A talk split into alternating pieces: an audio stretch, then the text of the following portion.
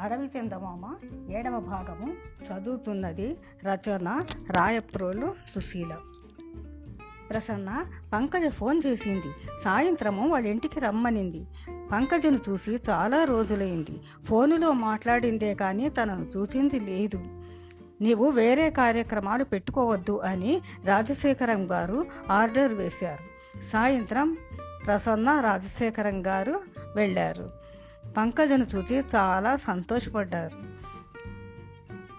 ఎందుకో మనసంతా దిగులుగా ఉంది అన్నయ్య. సంధ్య మరుసటి నెలలో అమెరికాకు వెళ్తుంది. తను కూడా వెళ్ళలేకపోతే నేను ఒంటరిదాన్నే కదా. అలా ఎందుకు అనుకుంటావు? పంకజ పనులు ఒత్తిడి వల్ల రాలేకపోతున్నాము కానీ మేమంతా లేమా? ప్రసన్న ఇందిర ఇంద్రసేను మంజరి కూడా వస్తుంటారు. మంజరి మౌనంగా ఉంటుంది కానీ పలకరిస్తే బాగా మాట్లాడుతుంది. స్నేహశీలి అందరితో ప్రేమగా మాట్లాడే స్వభావం కొంచెం అలవాటైతే బాగా కలిసిపోతుంది. నిన్న సుమిత్ర కూడా ఫోన్ చేసింది. మంజరి పురిటి సమయంలో రమ్మని చెప్పింది. ఎంతైనా తల్లి కదా పురిటి సమయంలో బాధ అనిపిస్తుంది. తప్పక వస్తానని చెప్పాను. ప్రసన్న ఇక నా ఇక నాకు ఏ దిగులు లేదు పంకజ. నీవు సుమిత్ర ఇద్దరూ ఆరితేరిన గైనకాలజిస్టులు. మంజరి అమ్మ వంశీకృష్ణ ఫోన్ చేశాడు. సంధ్యకు వీసా వచ్చిందట. వంశీ వచ్చి సంధ్యని తీసుకెళ్తాడట. సంధ్య అమెరికాకు వెళ్తుందంటే సంతోషపడింది. దిగులు తీరింది అనుకుంది సుమిత్ర. ఎందుకు సుమిత్ర? అన్ని విషయాలలో జోక్యం చేసుకుంటావు? సంధ్య ఇంద్రసేనది ముందు నుంచి బంధుత్వం కదా. ఆడవారి మనసు మగవారికి ఏనాడు అర్థమైంది కనుక?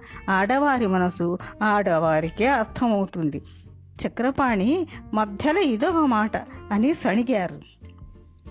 సంధ్యను మూడు నెలల పసిపాపగా మెట్ల మీద ఎవరో వదిలివేశారు. అప్పుడు మంజరికి ఆరు ఆరు నెలలు. పాప ఇద్దరిని నేను సమ్మ పని మనిషి లక్ష్మి సహాయంతో పెంచాను. ఆ సమయంలో మీరు విదేశాలలో ఉన్నారు. పై చదువులు చదివేవారు. మీరు కూడా సంధ్య ఎవరు అని అడిగితే తెలిపాము. ఆ తర్వాత మూడు సంవత్సరాల వయసులో పంకజ సంధ్యను దత్తు తీసుకుంది. పంకజ ఒంటరి మనిషి. రాజశేఖరం గారికి కూడా అంతే తెలుసు. ప్రసన్నకు ఆడపిల్లలు లేరు కాబట్టి సంధ్యను ఎక్కువగా చేరదీసింది. సంధ్య అమాయకురాలు. మంజరికి సంధ్యకు విడదీయరాని స్నేహం. ఇప్పుడు మంజరి బాధపడుతూ ఉంది. మంజరి బాధ చూసి నేను సహించలేకపోతున్నాను. సంధ్య మీద ప్రేమ లేక కాదు అనింది సుమిత్ర. పిచ్చి పిల్ల తండ్రి ఎవరో కూడా తెలుసుకోవాలనుకోదు. సరే సుమిత్ర ఆ విషయాలన్నీ వదిలే సంధ్య కూడా అమెరికాకు వెళ్తూ ఉంది. అన్నీ సర్దుకుంటాయి. నువ్వు సంధరి మంజరి ఇంతవరకు ఏమీ తెలియకుండా అమాయకులుగా పెరిగారు. వారి స్నేహం అలాగే ఉండని అన్ని విషయాలు తుఫాను వచ్చి వెళ్ళిన తీరుగా ప్రశాంతమయ్యి సర్దుకుంటాయి అని చెప్పారు చక్రపాణి గారు. పంకజ సుమిత్ర ఫోన్ చేసింది. మనందరినీ ఆదివారం ఉదయం వాళ్ళింటికి రమ్మనింది. ఒకరోజు అందరూ కలిసి ఉన్నట్లుంటుంది. అన్నయ్య ఇంద్రసేను వదిన మంజరి అందరూ కూడా వస్తారు అని చెప్పింది. మనం కూడా వెళ్దాం సంధ్య. మంజరి సరిగా మాట్లాడటం లేదమ్మా. నాకు రావాలనిపించడం లేదు. అదంతా ఎందుకులే సంధ్య? మన్ మనుషుల మధ్య అపార్థాలు వస్తుంటాయి పోతుంటాయి. అందరూ కలిసి ఉన్నట్లుంటుంది కదా. భోజనాలయ్యి అందరూ కూర్చున్న సమయంలో ఎందుకు సంధ్య? అంత మౌనంగా ఉన్నావు? దిగులు పడుతున్నావా? అని అడిగింది సుమిత్ర. నిజమే అత్తయ్య. ఇక్కడ మీరందరూ ఉన్నారు. అక్కడ ఎవరు ఉండరు కదా. నిజమేననుకో కానీ తప్పదు కదమ్మా. అలవాటైతే అదే సరిపోతుంది. వంశీ చాలా మంచి అబ్బాయి. మంజరి వంశీ కంటే నీకు తోడు కావాలనా నీకు? అన్నది. అందరూ వీడ్కోలు ఇవ్వడానికి వెళ్ళారు. తీరా బయలుదేరే సమయంలో సంధ్య మంజరి చేయి పట్టుకొని నా నుంచి నీకేమైనా మనసుకు బాధ కలిగి ఉంటే నన్ను క్షమించు మంజరి అనింది. లేదులే సంధ్య నీవే నన్ను మన్నించు. నేను నిన్ను అపార్థం చేసుకొని బాధ పెట్టానేమో. అందరూ విమా విమానం బయలుదేరేంత వరకు ఉండి వచ్చారు. ఇంద్రసేన్ పంకజవత్తకు వెళ్ళి అత్తయ్య మీరు దిగులు పడకండి. మిమ్మల్ని నేను కొడుకులాగా చూసుకోగలను. ఆ మాటలకు పంకజ ఆనందపడింది. మంచి రోజు చూసి మంజరిని పురిటికి పిలుచుకొని పోతాను. ప్రసన్న అని సుమిత్ర అడిగింది. నీ ఇష్టం సుమిత్ర ఈ విషయంలో నీ ఇష్ట ప్రకారమే చెయ్యి. సుమిత్ర పంకజను ఒకరోజు ముందుగా పిలిపించుకొని చక్రపాణి గారు సుమిత్ర పంకజను ఒకరోజు ముందుగా పిలిపించుకుంది.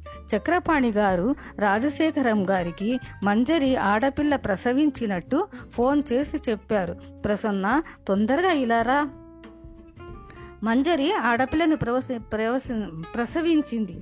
ప్రసన్న తొందరగా ఇలారా మంజరి ఆడపిల్లను ప్రసవించింది. మనము తాతయ్య నా అన్నమ్మలు అయ్యాము. ఉదయమే ఎంత శుభవార్త ఉదయమే ఎంత శుభవార్త? శుక్రవారం మన ఇంటికి లక్ష్మీదేవి వచ్చింది. విషయం పని మనుషులకు డ్రైవర్లకు అందరికీ చెప్పి సంబరపడిపోయింది ప్రసన్న.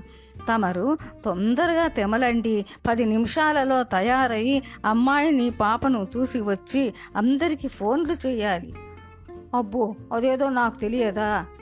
తమరు చెప్పాలేమో ఎంత సంతోషమో రాణిగారికి.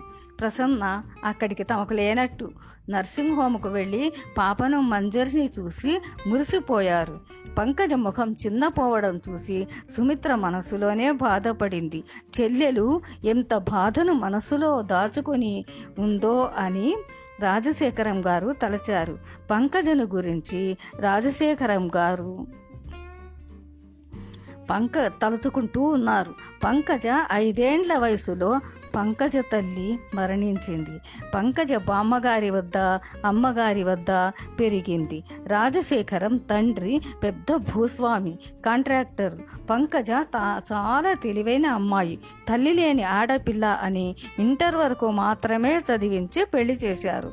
భర్త తరఫు వారు పెద్ద కుటుంబీకులు. పంకజకు పెళ్ళి అయ్యి సంవత్సరమైన ఎవ్వరూ పిలుచుకొని రావడానికి రాలేదు. రాజశేఖరం గారు చెన్నైలో చదివేవారు. ఒకసారి పంకజను చూడాలనే ఉద్దేశంతో పంకజ వాళ్ళ అత్తగారి ఊరికి బయలుదేరారు. పంకజ రూపురేఖలే మారిపోయాయి. అప్పుడు రాజశేఖరం గారికి ఏ అవగాహన లేకపోయింది. అతను ఆ ఊరిలో ఉన్నన్ని రోజులు బావగారు పంగజతో మాట్లాడింది చూడలేదు. పది గంటలకు పలహారం చేసి బయటకు వెళ్ళిన పెద్ద మనిషి ఎప్పుడొస్తాడో తెలియదు. అతను ఉన్నన్ని రోజులు అదే పరిస్థితి. నేను వెళ్ళొస్తానని చెప్పినప్పుడు పంకజ కళ్ళలోని నిస్సహాయతను చూసి చాలా బాధపడ్డారు. నేను ఏమీ చేయలేని పరిస్థితి. కొన్ని రోజులు ఓపిక పట్టమని పంకజ కన్నీరు తుడిచి వచ్చారు.